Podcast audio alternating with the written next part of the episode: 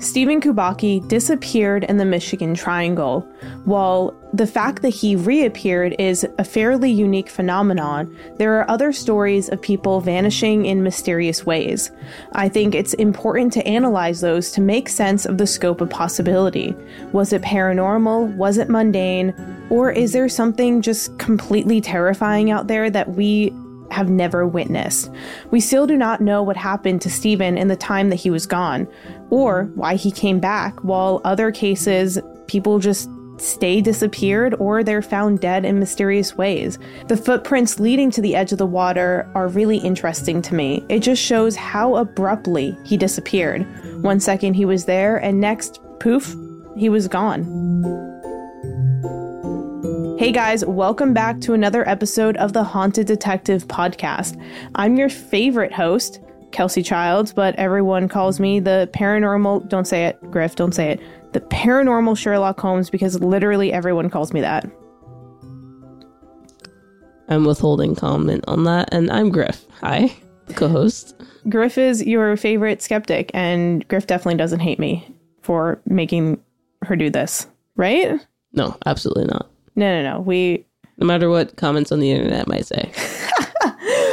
oh man, I love the internet. It's it's like the Wild West. It's like the paranormal of the normal. I did that make sense? The paranormal of the normal? The, the point is the internet is terrifying and I hate it. uh, Anyways, let's open the case file on another episode of Steven Kubacki. Are you ready for this one, Griff? Because this is yeah. the start of a very deep rabbit hole that we're going down, and I don't think we're coming out of the rabbit hole until like episode six. So, oh god, okay. Steven's case raises a lot of questions, almost as many as the bizarre disappearance of five, and I'm going to put this in quotes or like air quotes, disabled men because that is how they're described and how they were known at the time. These men disappeared on February 24th of 1978. Jack Huett, Bill Sterling, Jack Madruga, Ted Weiher, and Gary Mathias were a range of 24 to 32 years old. And again, I want to preempt this by saying this is the 1970s. Um, our mm-hmm. our country did not, or, or just like society as a whole, did not have an understanding of disabilities, intellectual right. or physical. So, like, right. when I'm describing this, just understand that it's a different time and disabilities and disabled people were treated differently back then.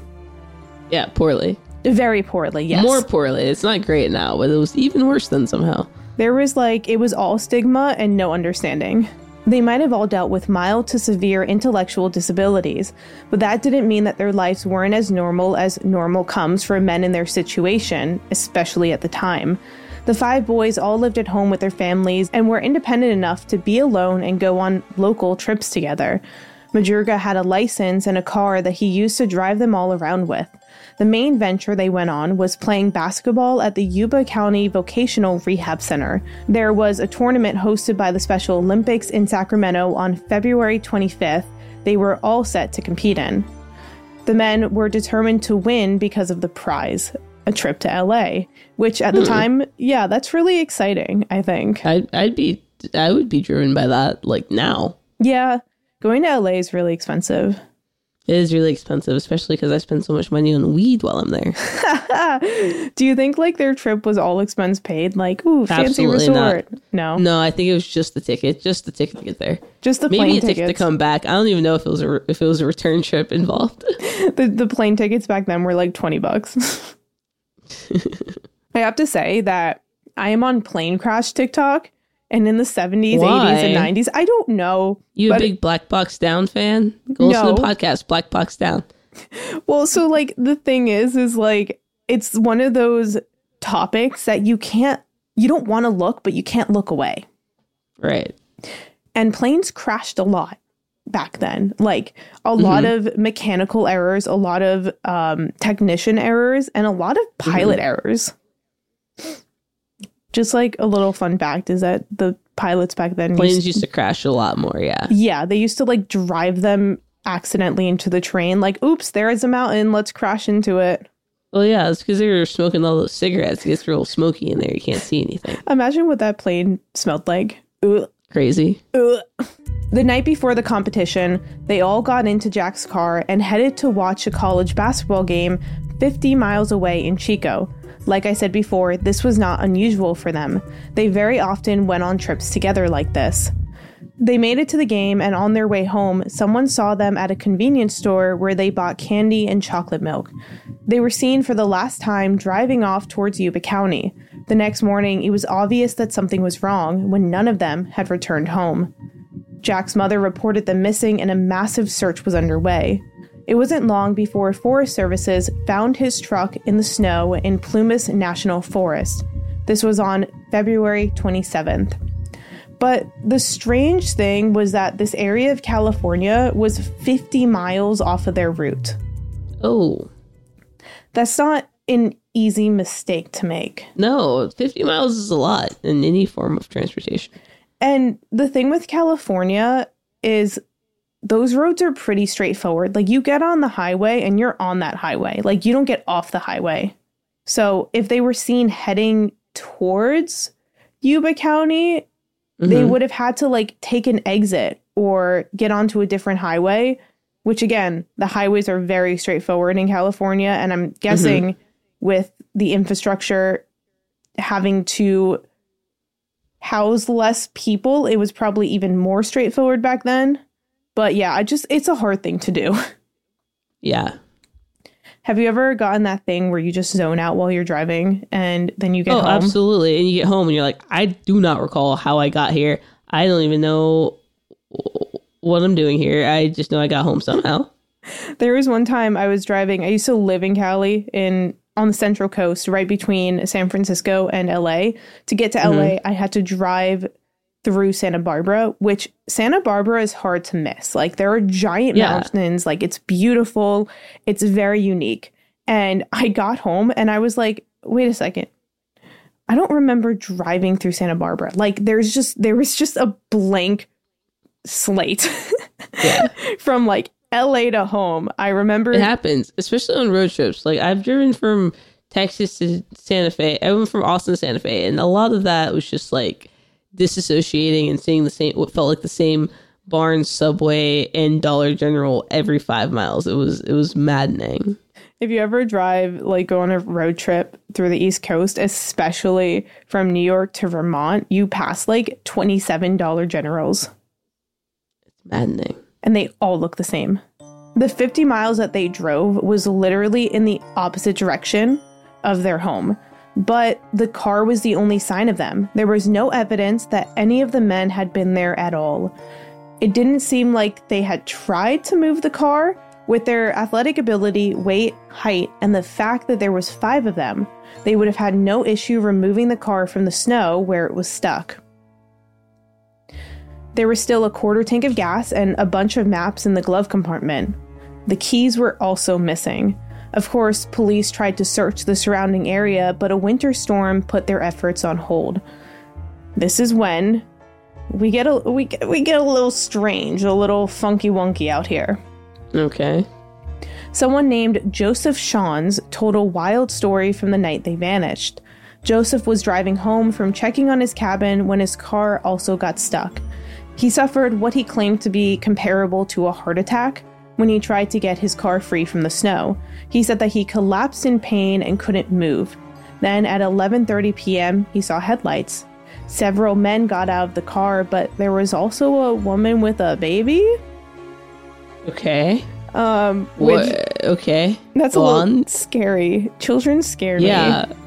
Oh, I just okay. I mean, that's not the scary part, but yeah. Yeah. He tried to get them to help, but they simply vanished into the night. A couple of hours later, he saw flashlights, but no one ever came to help him. No one knows for a fact if that was the Yuba County 5, but it makes the most sense. It took months for anyone to find out what happened to the five young men. It was June 4th when two explorers on motorcycles or like dirt bikes found a ranger trailer 20 miles from where the car was found. Inside was the body of Ted Weiher on a bed. His feet were frostbitten and he had a long beard. Like he didn't have one before, so this means he was alive in that trailer for like mm-hmm. several months. Oh, jeez. There was also a locker in the trailer that had enough food to feed all of the missing men for more than a year. Propane tanks and matches were also located in another nearby shed. Jack and Bill were found a few miles away. Their bodies had been eaten by wild animals. Jack's spine, shoes, and skull were found spread around two miles away from the trailer. Gary Mathias was never located, but his shoes were found in the trailer. Something that's important to note about Gary is that he was legally blind without his glasses, an army veteran, and schizophrenic. So the thing is, is that all of these men, they starved to death and froze to death. Mm. Why? I yeah, I don't. This is all very. I know. We're, I know that the the whole point of this is that we're a bunch of weird stuff is happening and we're supposed to be hearing about it. But again, hearing about it is just very upsetting. it is. It is upsetting, and I do feel very badly for them. But the one question, or I have so many questions, but like the thing that I want to know is it was obvious that there was food. It was obvious that there was a way for them to keep warm, and they literally hmm. starved and froze to death. What happened? Yeah. How does that happen? I mean, the human condition. It's like uh, how people get like that snow blindness or snow madness or whatever. Could have been that. Could be snow blindness or whatever it's called. Like the like the like those past people. Yeah, uh, dil- Dyatlov. dil- yeah. Dyatlov past guys where they all just kind of freaked out. I mean, You know? I kind of want to make a whole season on them, but like the thing Oh is, boy. Is that yeah, hypothermia can create some sort of madness. Frostbite can do that. It kind of just puts your nervous system all out of whack. I know because I got hypothermia once and I was just wandering Oh. around like a zombie and I don't remember anything until my friend found me. She was like, "Okay, we are going to. How did you get hypothermia? um, I was. This was back when I was like a semi-professional athlete, and Uh huh. I was doing a race in Tahoe, and part of the race was you had to swim, and it was like negative ten degrees at the top of the mountain where the swim was. Uh huh. And you just like that. Well, you just got that. That'll do it. Yeah. So a lot of people, what they did was Also, they. why? Yeah, uh, uh, there were Oh, but also why? Why? Well, don't even get me started about when I went and raced in Sweden for 24 hours in a blizzard when it was negative 30 Mm. degrees. that again, I at some point I feel like athleticism just isn't worth it. I was, I'm ultra marathoners. The running joke is that we are waiting for the sweet release of death. Well, hanging it, get it if you keep trying to outrun it. Every day's leg day if you're constantly running away from your problems. but like in all seriousness, like yes, you do go crazy, but not like eh, not crazy, you know? Like I was Yeah. smart enough. I was like totally out of it. I was zombified in Tahoe, Mhm. but I I like vaguely was aware of what I needed to do and where I needed to go. So I like wandered into one of the buildings and I found my friend. Like Mm. I knew that she was there and I found her and I got taken to medical and then I became like lucid again. But like even with Snow Madness, I feel like one, they were out there for so long and they were alive for so long, is that there would have been a period where they became lucid again. hmm There was nothing, none of the articles that I found talked about any, I guess, signs of foul play. So they weren't tied up, they weren't like hmm forced to starve. So that begs the question what the heck? Just what the heck? Not what the heck happened. Just what the heck? Just what I think overall, what the heck? Okay. So I just, I feel like for me, the concept of going missing really freaks me out. hmm Um, so both Steven and these five men disappeared in snowy climates, and I wanted to bring something up about Steven's case. The last thing Okay. he remembers is being cold and scared of being lost in the frozen darkness forever. Which again, that sounds like it'd be like the snow, the snow madness thing. It sounds like snow madness, but I, uh, I guess snow madness wouldn't make you get lost for 15 months. Probably just like 15 minutes or 15 miles or something. Yeah. Huh. I it just it really it it's ominous. It's very ominous. Like the last thing he remembers. Before And again, disappearing like- into the snowy wilderness. Yeah. Yeah, before getting lost in the frozen darkness. Oh, jeez. like again, Steven was a avid outdoorsman. He was very smart. He was very wilderness smart. He had survival skills. Mhm. I, I I think there's something to that last thing he remembered. And of course, we don't have the five men from Yuba County able to give an account on what happened to them. Mm-mm. But there's something to the onlookers seeing the woman with a baby accompanying them, Yeah, that's kind of creepy. even though it's extremely creepy. yeah, like she was never found. Her body was never recovered. Of course, there was like no baby. And I'm like, where did you find this woman? W- what the what the fuck? what the fuck? yeah, I think that's all you can say. Honestly. So the weird behavior is another point. These men died so close to food and shelter, like we talked about. So something strange obviously happened, and we don't have witnesses for Steven's initial blip from existence. Mhm. But what if there's something to the woman with the baby? What do you mean? Like the woman So made them around- disappear? Mm, maybe Okay, go on. around the world there is a spirit called the Woman in White. You might also know her as La Llorona. Of course, I'm familiar with her. She's a bad mom. Yes, she she's one of the uh, worst I killed my. moms. She's like literally the worst mom. Maybe maybe not the worst, but like the know. worst. Casey Anthony. She's pretty bad. Yeah, mm, that's true. I refuse to watch her documentary. Oh, you mean her her intimate interview with Dateline or whatever? Yeah. Oh my god, I killed my daughter. I'm such a victim. I was a bad mom. I'm such a victim. she Like, goes to jail shut that? up. No, No, the jury found her innocent, and it's like so obvious. White privilege is a hell of a drug, huh? You're telling me. Aren't you? Aren't you Jewish too? Me? No. I thought you said you were No, I'm Irish. half Jewish. No, I'm Irish. Irish. Not half. No, I'm not. A, I'm Oh, not a don't know. Drake. No, Oh, okay. I'm Jewish. I know. I, I just figured I'd just say it. I'm Jewish, by the way, in case you didn't know. In case you guys couldn't tell, it's very important to the yeah, lore. in case you you you couldn't tell. Actually, my last name Childs um before Ellis Island was supposed to be Tchaikovsky, so that sounds Russian. it is Russian Polish Jew. Oh, okay. So in Brazil, the woman in white is a woman who starved to death by her husband because he believed that she was in love with a slave. And um, trigger warning, she was only fed meat from his corpse in a soup. Oh.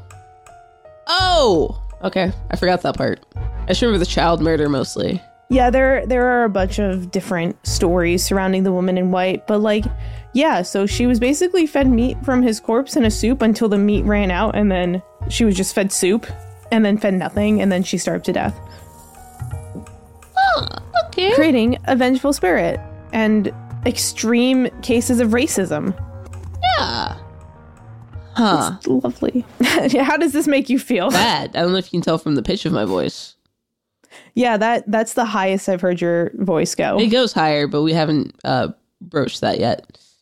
Yep. One day we will. Mm. so in Brazil, she's also called Dama Branca, and another origin speaks to young women who were murdered by their fathers or husbands in order to protect the dignity of the family name, which is also known as an honor killing. And for a long time across the world, around the world, whatever you want to say, Uh huh. it was legal. Honor killings were very, very legal.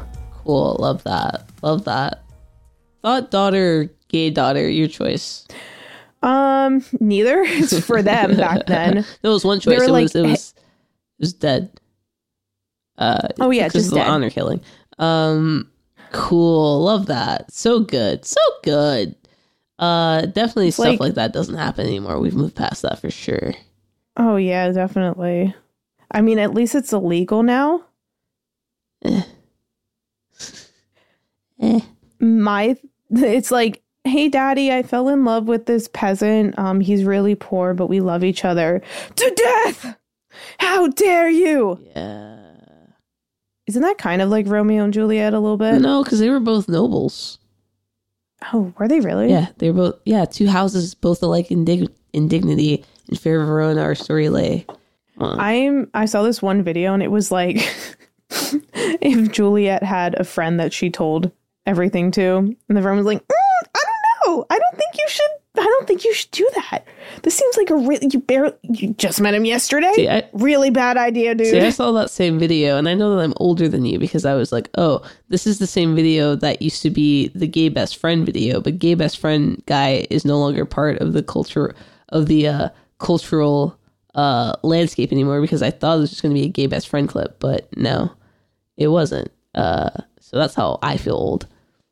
In Canada, she was a woman who threw herself off of Montmorency Falls after her fiance died fighting in the Battle of Beauport. Mm-hmm. Her apparition can be seen around that area wearing a white dress, very staple staple outfit. Yeah. But she isn't always just a ghost. In some countries, she's a curse. There are several stories surrounding people going missing or turning up dead in areas haunted by a white lady. Do you see where I'm going with this? Yeah, a little bit. Like the woman with the baby, Yes, and a lot of woman white. with the baby, Yup, and a lot of and the white people. the the woman with the baby. Can you say that like three more times? Nah, woman with the baby. Woman with the baby. Is that, is, is that what we're getting at? yes, sorry. yeah, it is because a lot of women, women in white stories, like you mentioned about La Llorona, are really bad parents because they killed their children after a torrid affair that their husband had, or after being left by their husband. Because that's There's always a husband involved. always always because like men suck it's always it's always a man doing something very manlike and then the woman being like oh my god i can't take this anymore and honestly i can't either Yeah. i'm never having kids so like it won't turn into that obviously but Uh huh. like i pff, men i wish i was gay Well, not all of us can be blessed. honestly like the fact that most women are still attracted to men proves that sexuality isn't a choice Yeah, either that or that, you know, Yeah. brainwashing is real. brainwashing Yeah. Compet. We don't have time to get into it. Well, I mean, we are going into government experiments next next episode. oh boy. I told you, rabbit hole. there is a stretch of road in England between Beeford and Brandesburton. England has some weird freaking names. Where mm-hmm. a lady in white has been spotted and caused multiple deaths. Of course, this is all alleged and part of like the lore of the road. So, in one instance, a man on a motorcycle was driving down the road in the evening and picked up a pretty hitchhiker. He noticed that she was wearing all white as she climbed onto the back of his motorcycle. After a few miles, she just vanished. And um, I'm thinking of that one, that first supernatural episode Which one? where there's like a woman in white and she kills unfaithful men and has them bring her to like her dilapidated house that hasn't been inhabited in decades and then you know mm-hmm. Dean and Sam have to like get rid of her and it turns out mm-hmm. she jumped off the bridge with her baby in her arms and she got defeated by her Honestly, yeah honestly, justice for her. Yeah. woman power Yeah. I believe in women's rights and women's wrongs. So, a real feminist icon yeah. You just be here for the good times. Yeah, exactly. Like you have to accept the bad and the ugly. The good, the bad, and the ugly. I'm so cringy. Oh my god, someone stop me. Shut up. Let's keep going. Another story speaks to six people in a car fatally crashing into a tree. Some people speculate that it's because they picked up the lady in white as a hitchhiker. And then going even deeper down the rabbit hole, there is a castle in Switzerland that is plagued by a very murderous lady in white. And I'm gonna I'm gonna try and pronounce this. Uh, Roll Okay. Rolbe Castle in Geneva has a grave story about a woman who was a wife to the knight Humbert Humbert de Coulex. I'm I'm so sorry that I butchered this. it was under his rule that the castle was built. Basically, like he kind of built it or like officiated it. When she could mm. not bear him a son, he shunned her. It isn't clearly stated that she died due to this, but most white lady stories center around like I said, suicide linked to heartbreak or infidelity. She because uh, women are so fragile, you know. Oh yeah. Can we just like talk about how like men get sick with like a simple cold and they just like they melt. They can't do it. Oh yeah, it's man flu. I just feel like women have a higher threshold for pain because of all the pain we have to endure in our day to day lives. Oh yeah, women will literally endure like the pain of a thousand lifetimes on an average morning and then continue about their life like yeah. nothing ever happened. If if men got cramps, then periods would be paid days off. That's the sad truth of society, isn't it? Mm, truly. She likes to appear on Christmas Eve on a new moon or full moon, where she will kill people who cross her path. I hope it's only men. I didn't mean that. don't please please police don't show up at my house. She's also linked to various mysterious disappearances. And now, of course, the infamous story of La Llorona has circulated in Mexico, Venezuela, Guatemala, and America because America likes absorbing everyone else's myths and lore and religion. Yeah, it's because we don't uh, have enough ingenuity to do our own. Absolutely. She is seen as a harbinger of death and walks around wailing loudly. The story goes that she drowned her children in a nearby river. Some sources claim that it's because her husband cheated on her, while others claim that he died. I think that there Again, are. Hear me out. We're blaming all these women. Maybe if these dudes stopped fucking cheating, all these kids wouldn't be dead. Anyone ever think about that? Maybe if like men just didn't. You ever think about that? Yeah, it's just full stop. Just, I was like, there's a story in like uh, it's like one of those like fucking dumb like men self improvement books. That's like 48 laws of power or whatever. And one of the like anecdotes in the book is this like, oh, there's like a fisherman and he like swallows a snake or a snake like climbs up his ass or something. I don't know. He has the snake inside of him and the snake is alive. And uh, a white heron comes by and is like, hey, I can get the snake out. All you gotta do is, is just like I'll pull it out of you. So he the guy bends over or whatever, and the snake and the and the bird pulls the snake out of his ass and eats the snake. And like he's like, cool. And the fisherman's like, oh my god, that snake was gonna kill me. But now I'm afraid that I've got like venom inside me, and that's gonna kill me instead. And the bird's like, oh well. If you don't want to die of poison, all you have to do is uh, eat six white waterfowl, and uh, that'll you'll be good. And the fisherman goes, "Oh, but you're a white waterfowl." And the and the heron goes like, "Yeah, I I, I guess I am, huh?" So the fisherman takes this bird that just saved him and he puts him in a bag and he takes him home and he strings him up and he's going to pluck him and he's going to cook him as the first of six birds. And his wife is like, "Hey, that bird fucking saved your life. Why are you doing this to him? That's fucked up." So she frees the bird and then the bird uh, gouges her eyes out and flies away. And the, what you're supposed to get from that story is that doing nice things for other people will only harm you in the end because the bird helps and then he gets captured and then the wife helps and she gets her eyes gouged out. But what I really feel like the moral of the story is don't be a fucking asshole like the man and don't hurt people that help you.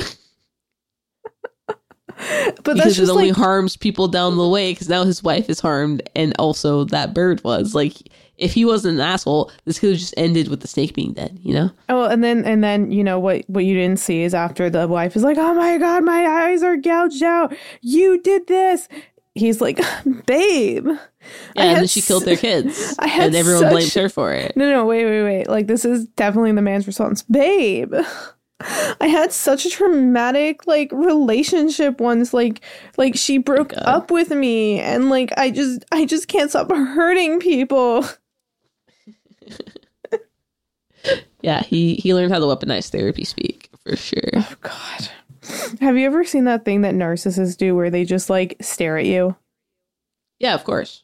And then they like intimidate you. There was this live this creator um that he's the one that like messed up all of the uh smiley face case things on TikTok, but mm-hmm. he got literally destroyed by TMZ. They pulled him in and was like, "Oh my god, we're going to do an interview cuz we like like you." And then they just wrecked him. So he like thought oh. this TMZ TMZ thing was going to come out and be like, "Oh my god, this guy's the best. He's so cool." And then it came out and it was like, "This guy's really like a bad person."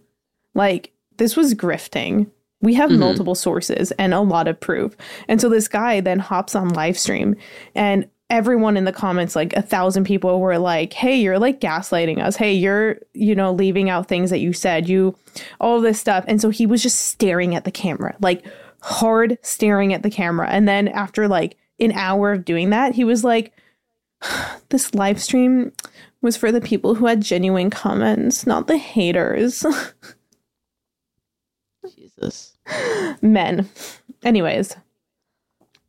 Um I personally think that there are multiple spirits that can be considered La Llorona out there. There doesn't have to be just one story.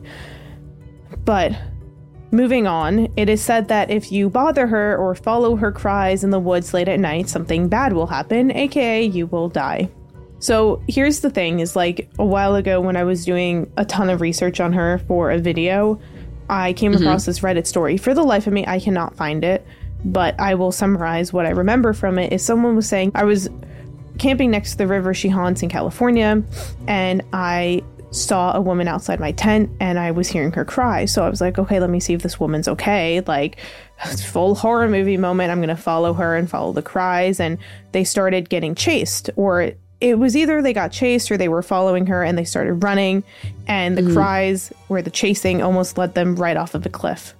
And that's Oh. when they realized they were like, oh my God, I, should I shouldn't do that. no shit. Yeah. Don't let anything run you off a cliff. Come on. Yeah, only yourself. Only do it to yourself. now, let me be clear when I say this is just a way to connect all these stories. We will never know what Steven saw or if he was even with anyone prior to him vanishing. For decades now, he has been unwilling to speak with the press or any reporters about his experience, which honestly like makes sense because the press like to exploit things like this. Mhm. But he does confide in his close friends and family. Some people believe that aliens are ever so present in the Michigan Triangle and they are responsible for the disappearances, while some abduction survivors claim to see animals, bald men, children, or just orbs of light. There is always a constant in their stories. They were all missing time, and typically these people return to the same place where they were taken, while some never return at all. So, we might go into this like in depth in another season or dedicate the entire season to this. But a lot of people suggested that the missing 411 stories are very similar. Speaking mm-hmm. of aliens, believers in abductions and UFOs attribute 411 cases to aliens, as they do with Steven's case. So, let's talk about it. People go missing in national, state, and recreational parks all the time, especially children. The thing that fascinates most people about 411 cases is the rate in which they occur and how they happen. Hancock House Publishers explains it like this quote, Nobody has ever studied the archives for similarities, traits, and geographical clusters of missing people until now. They go on to talk about how a national park ranger gave them a tip, which resulted in over four years of professionals investigating the similarities between these stories. Stories that are pretty much copy and paste from one to the next. Experts in this investigation have also mapped out these specific disappearances as having happened on top of these like weird underground cave systems that run along Uh-huh. America. Yeah. So that's kind Super of horrifying. very horrifying. Well, yeah, I mean, I can't imagine anything like, I mean, other than like being in America, like that's obviously its own horror story. But uh getting lost in a, a, ser- a cave system is a ugh, nightmarish uh possibility. The movie Descent. Uh, yeah, that. So let's talk about some of the weirdest cases that I've researched and kind of been able to verify. A three year old who is regarded as John Doe, probably to protect his identity, was camping when he blips out of existence. Yes, I know I've used this term before, but it's Yep. really the best way to describe these stories, and I'm probably going to put it on a t shirt. Blipped out of existence. yeah. I think I'd rather be blipping. than existing. Yeah, don't talk to me until I've had my blip. These can all be great, like coffee mugs, t-shirts, merchandise, etc. he claimed that his grandmother in almost AI or robot-like state found him and they walked to an underground cave where she asks him to poop on a sticky paper. The boy said that she was very nice, but when he refused to do what she asked, his quote grandmother got angry Uh-huh. and he saw sparks coming out of her head. Okay, that sounds not like what actually happened. Maybe some sort of mm, hallucination, perhaps. Maybe. On top of that, he said there were other, quote, robots there, but they were lifeless and dusty. Bodies? Again, sounds like some sort of. Mm, it sounds like some sort of episode, but continue. Or like, uh, children are very notorious for like when something really traumatic happens to them, filling in the blanks. So, like, maybe instead of seeing someone random or some stranger that brought him to the underground cave system, he saw his grandmother who was a robot just to kind of like make it less scary and to protect him. I guess I kind of try to make it make sense. I don't know. Let's tell me more. So then his grandmother finds out about what happened to him and where he was. She recalls that her and the boy's grandfather were camping there one night when she was woken up at like midnight 1 a.m. to a needle sharp pain in the back of her neck. When the grandfather checked, there was a pinprick of blood coming out of that specific area. Oh, okay. So, some theories about this case range from literal robots, which I'm I'm I'm not so sure about that one. I'm not so sure. To Okay. Or body swapping and again even aliens. Body swapping like the thing?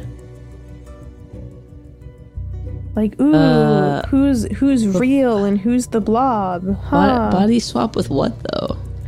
like the grandmother getting a like sharp pain was someone like taking blood from her to replicate her physical form and then use that it's like a, a shapeshifter i guess sort of thing Okay. I mean, yeah, I guess. but a- like yeah they needed her dna to actually do it Okay. Okay. I'm trying to be open minded, but let's let's keep going. let's just say same Okay.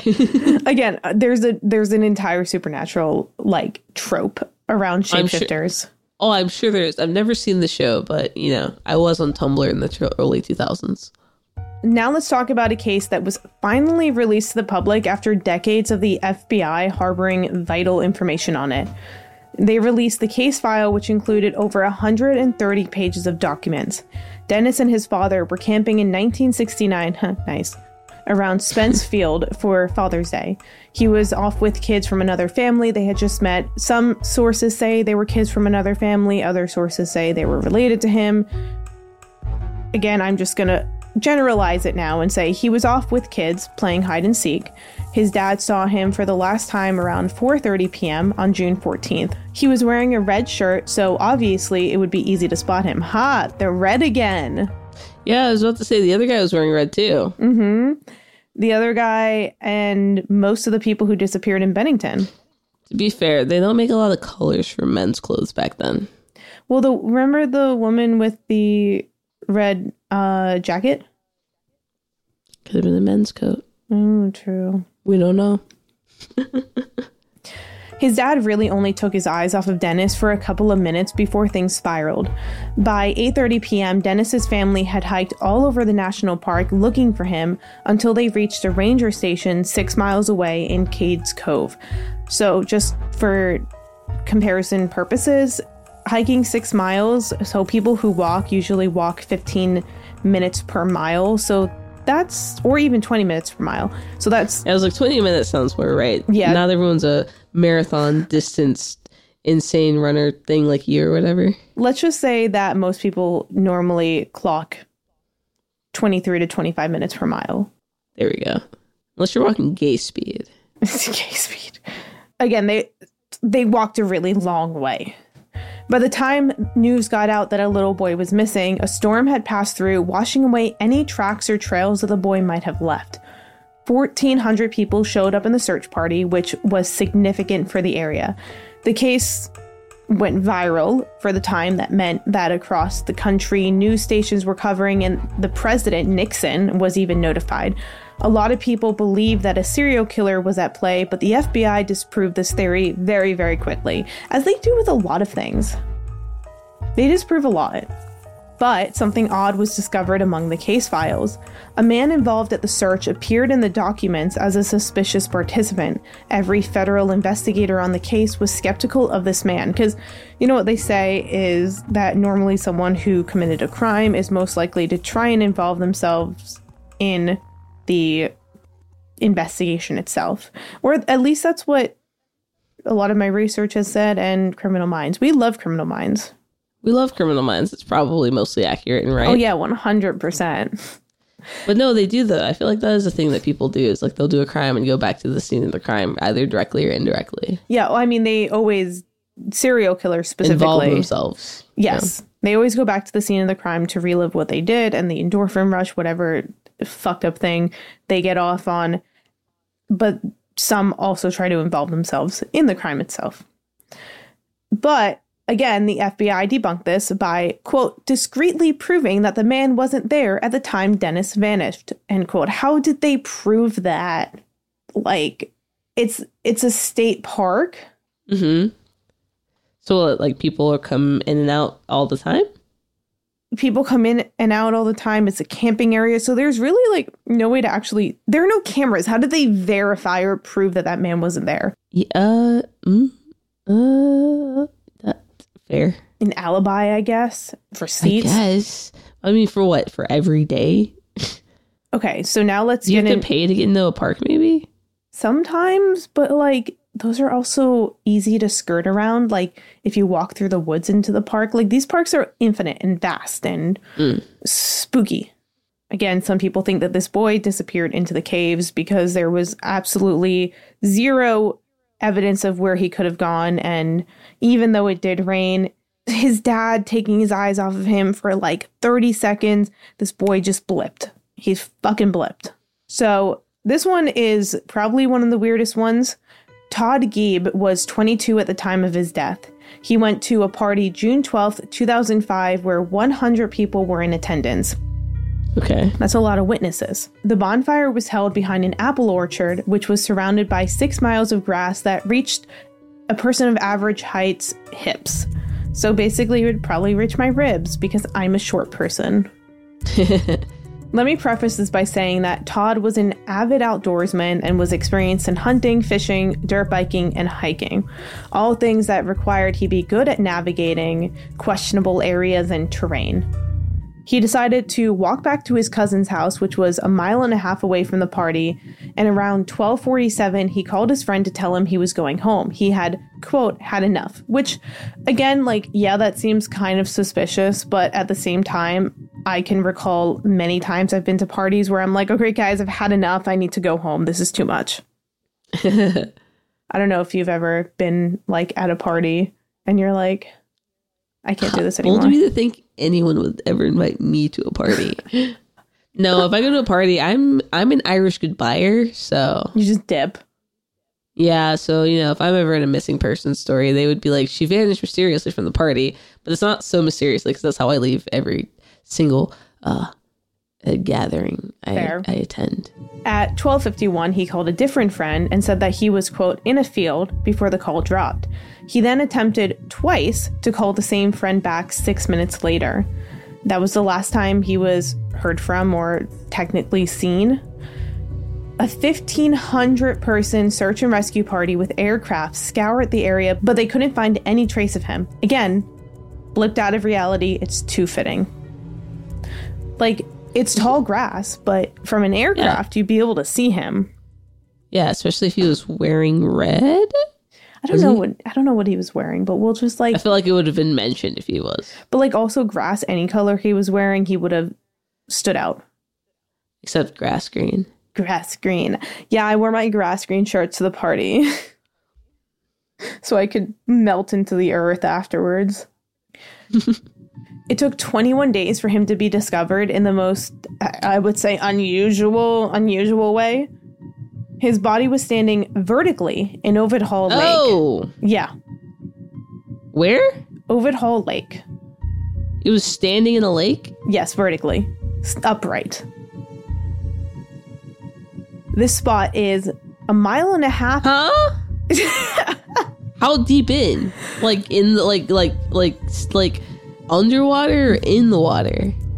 I'll get to it. Either way, it doesn't make oh, sense. Oh God.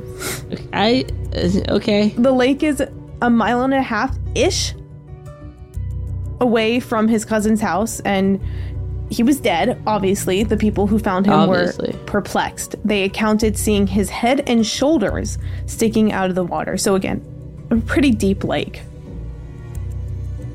Uh, okay. He was dressed in the same outfit he wore to the party, with his wallet still in his pocket. His death was ruled in accidental drowning. Wow, the police jumping to conclusions. So surprising. but then the autopsy report came out and it kind of furthered the mystery. No water was found in his lungs. This debunked the conclusion police jumped to because drowning victims, even after death, would have a significant amount of water in their lungs and would be found face up or down. Like, even if they hadn't drowned, but they had, you know, just been thrown in the water after death because of the weight of their head and the distribution of air, et cetera, et cetera, anatomy stuff, they wouldn't be standing upright. it's just not physiologically possible. Yeah. Oh God. Okay. Let's say really heavy boots on. He didn't. But I'm out of Yep. ideas. Mm-hmm. but here's the thing. or what if he got caught on something? He didn't. The guy coulda. He could have, but it also wasn't mentioned in the case report, and it was kind of like a huge question mark next to he was standing upright. Huh. Okay. All right. Here's the thing. He had only Okay. been dead for a little over two days, so like two to three days was the official time stamp written on his ME report. So that Lucky. leaves us with the question Mm-hmm. What happened on the other 18 days he was missing? Um, for a mile and a half away from the house. Yeah. I don't know. Cave systems? Oh God, are they by caves? I mean, there are caves everywhere. That's the thing. Yeah, that's fair. By the, I guess, by the definition of being a system of underground caves throughout all of America, North America, that would mean that they are in fact everywhere. Yeah. So, police have since refused to further the investigation by reopening his case, and this is still like a battle that his family is fighting to this day. That's fucked up. It's, yeah, that's an understatement. so, lastly, I want to talk about Ryker Webb from Montana, and I want to preface this by saying a lot of people on TikTok and YouTube are very disrespectful to this little boy, his family, and the case in general. Mm-hmm. With all of this in mind, it is not our job to create more trauma for the people or the victims involved in these missing person cases, murders, etc. And what these people have done on TikTok and YouTube is basically ostracize this boy from society or attempted to. Um, so I just I will leave it at that. Okay. He was three years old when he was left unattended outside with his dog when his parents went to check on him when he was gone. Bad weather inhibited authorities' ability to properly search for him, which that's a little weird to me because this was last year. So we have Yeah. ways to search for people through bad weather. We have technology and a lot of shit to help with that. Yes. So two days Dogs. later, dogs, helicopters, weather resistant cars, Phones, just like, you know, just going outside. towers, like a lot of stuff. Yeah. Drones? Drones. That is, yep. Two days later, he was found in a shed two miles away from his house. This was in Montana. Remember that. So, how a three year old survived for two days in the Montana wilderness without food, water, or proper shelter is beyond me. Wait, he, he was found alive? Yeah, he was found alive. Oh, nice. Yeah, yeah, it's good. Sorry, usually when people say someone's found, I assume it was. It's like uh, it's like how like you know like like uh, eh, when I hear the word starlet, I don't picture like a living person. You know what I mean? Yeah. Like starlets are like found and slain and discovered. Like those are the three verbs that they get. Yes. So he was And- alive. And, found is usually, and found is usually uh, preceding the word slain. So True. True. He was found alive and very Nice. happy to be found. So Thank God. again, this And he's three, so you couldn't really say what happened, huh? Well, so here's the thing is that this shed was literally in someone's backyard in like the woods behind their house. So it's like why he was hiding in there, who the fuck knows. But Yeah. some reports claim that he was wearing different clothing when he was found. Other reports Huh. don't mention his outfit at all. Okay. With all of that in mind, we need to talk about the cave systems and check to see if they run under the area that Steven vanished. So? I analyzed a map and I'm going to post it on Instagram, which will be Love linked maps. in the bio of this episode. So, two maps were analyzed the North American cluster map, which documents all of the missing 411 cases. This is like how they basically mashed these cases and cave systems together. So, North American cluster map, all the missing 411 cases, and the I'm going to butcher this cartographic analysis map, which was which documents the cave systems in America. Some critics of the theory simply chalk up the similarities to confirmation bias or the fact that every national park has a high density of underground caves. Yeah. This does not change the fact that the maps have an eerie similarity and that a lot of cases consist of missing time and reports of an underground cave system. Some questions we've been getting about Steven's case is in those 15 months, how did no one recognize him? Well, the 1970s was an easier time to disappear without recognition. It still makes you wonder. His case hit national headlines, and it's nearly impossible for no one to say, hey, that's the guy from the news. We've seen in other memory lapse cases that the recognition of the missing person is common. So, we'll be going over these cases around episode 6. Okay. The US cave maps show some cave systems right between Saugatuck and Benton Harbor. It's entirely possible that this could be a direct correlation to how Steven blipped out of existence. Mm-hmm. To further the weirdness, Steven wrote a book in his adult life about the multiverse and our ability to jump or quantum leap from dimension to dimension. His book is a mathematical breakdown of this theory. This lead, Oh. yep, this leads me to the conclusion that something else might have been going on. Are there portals? Something mathematical. Something mathematical. Math is scary. I'm going to be honest. I don't is get it. very scary. I'm gay. I can't do it. I'm stupid. I can't do it. Are there portals hidden among us in America or around the world?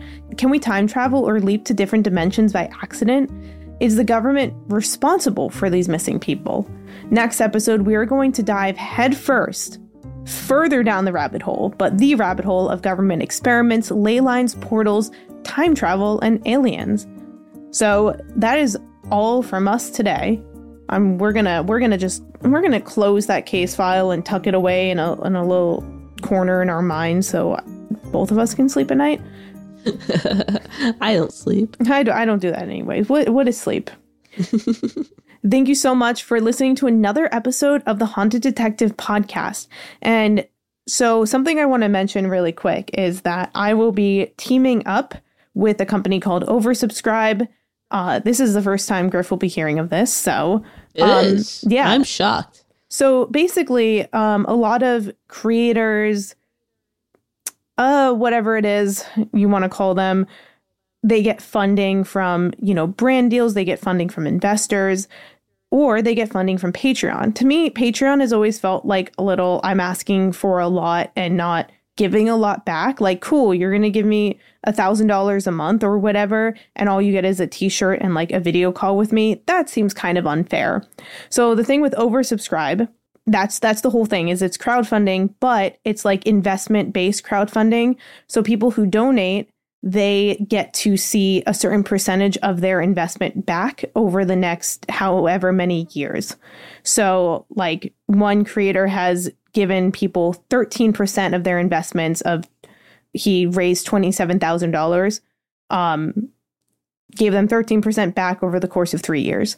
And so the cool thing about getting crowdfunding while we are still in the process of growing the podcast is that I will be able to provide better stability for Griff, my lovely co host, for my producer, who as of now is editing all these episodes for free and get better equipment and basically have the ability to do meet and greets with you guys, to create better quality content and just better merch overall.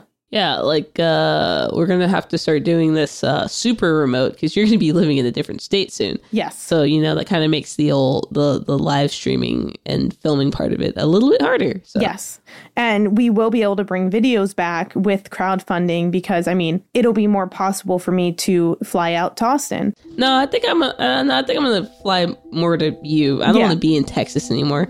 I will be able to fly Griff out to where I will be moving, and we will be able to do content, videos, whatever it is, or even just like meet and greets. Uh, it'll be a really cool way to support us and also be a part of the business that is the Haunted Detective podcast. That is all from us today. Thank you so much for listening. We're going to close the case file on Steven for today. Stay tuned for our new episode on Monday, where it's going to be a rabbit hole. So I think you guys are going to like it. Don't forget to rate the podcast and be nice to us because we're sensitive and I've been crying for the last two days over hate comments. So please be nice. Catch y'all on the flip or haha, the blip. but um.